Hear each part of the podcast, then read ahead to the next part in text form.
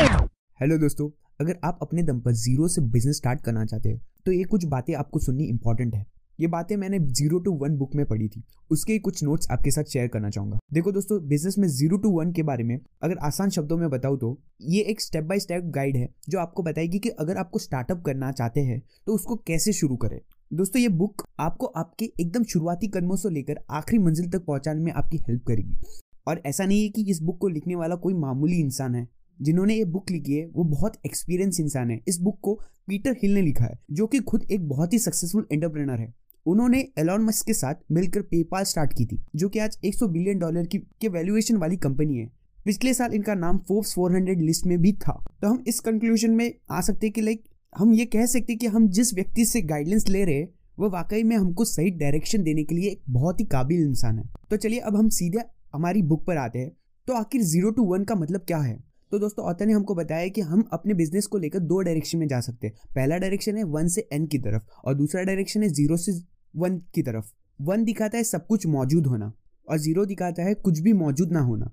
अब सिंपल सा एग्जांपल देके बताओ तो मान लीजिए कि मार्केट में पहले से बहुत सी कंपनियाज है जो बिस्किट्स बनाती है। तो दोस्तों, ये वन की स्थिति दर्शाता है।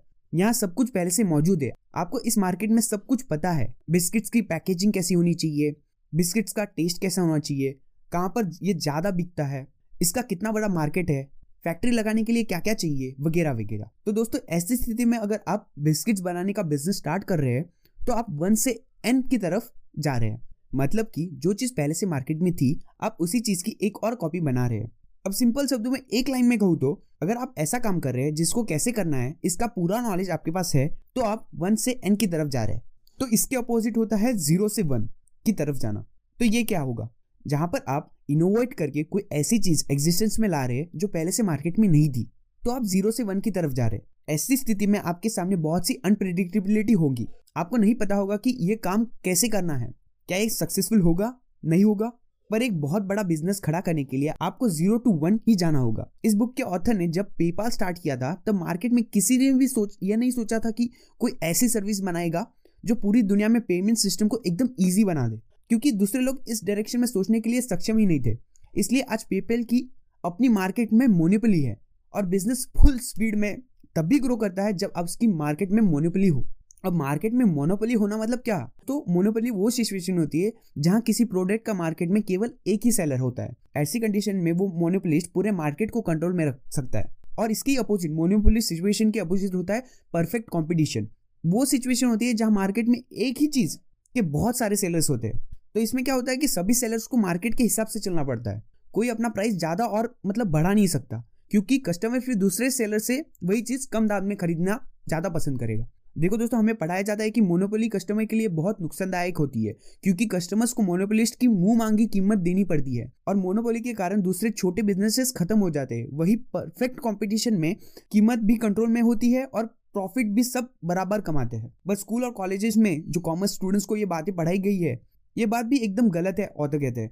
और ऐसा क्यों है तो मैं आपको बताता हूँ। सबसे पहले तो परफेक्ट कॉम्पिटिशन कीमतों को गिराता है, इससे बिजनेस का प्रॉफिट कम होता है और कम होते चला जाता है। जब बिजनेस कम कमाएगा तो वो अपने एम्प्लॉयज को भी कम सैलरी देगा। वही बिजनेस अगर कोई कॉम्पिटिशन फेस नहीं करेगा तो वो अपना ध्यान अपने एम्प्लॉयज के वेलफेयर पर भी देगा।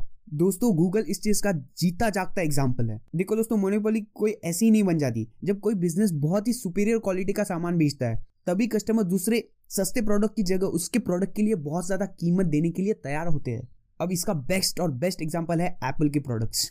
एप्पल इसका बेस्ट उदाहरण है। देखो दोस्तों, ऐसा नहीं है कि मोनोपोली को हटाया नहीं जा सकता। मोनोपोली को बनाए रखने के लिए कंसिस्टेंटली प्रोडक्ट बनाते रहने पड़ते। देखो, एप्पल भी अपने वर्जन्स अपडेट करते रहता है। Eight, nine, pro, eleven pro, twelve pro, twelve, वरना कोई और छोटा सा बिजनेस प्रोडक्ट अच्छे प्रोडक्ट्स बनाकर मोनोपोली को खत्म कर सकता है। इसलिए मोनोपोली वैसी नहीं है जैसे स्कूलों में बताई जाती है। हर बिजनेस को हमेशा एक मोनोपोली क्रिएट करने की कोशिश में रहना चाहिए। तो दोस्तों, बातें काम की लगी हो तो लाइक ज़रूर करें। आपको भी अपने बिजनेस में ये बातें ज़रूर याद आएगी। आपने अगर सुनी होगी अभी फुल तो आप भी ध्यान से स्टेप लेना। धन्यवाद दोस्तों।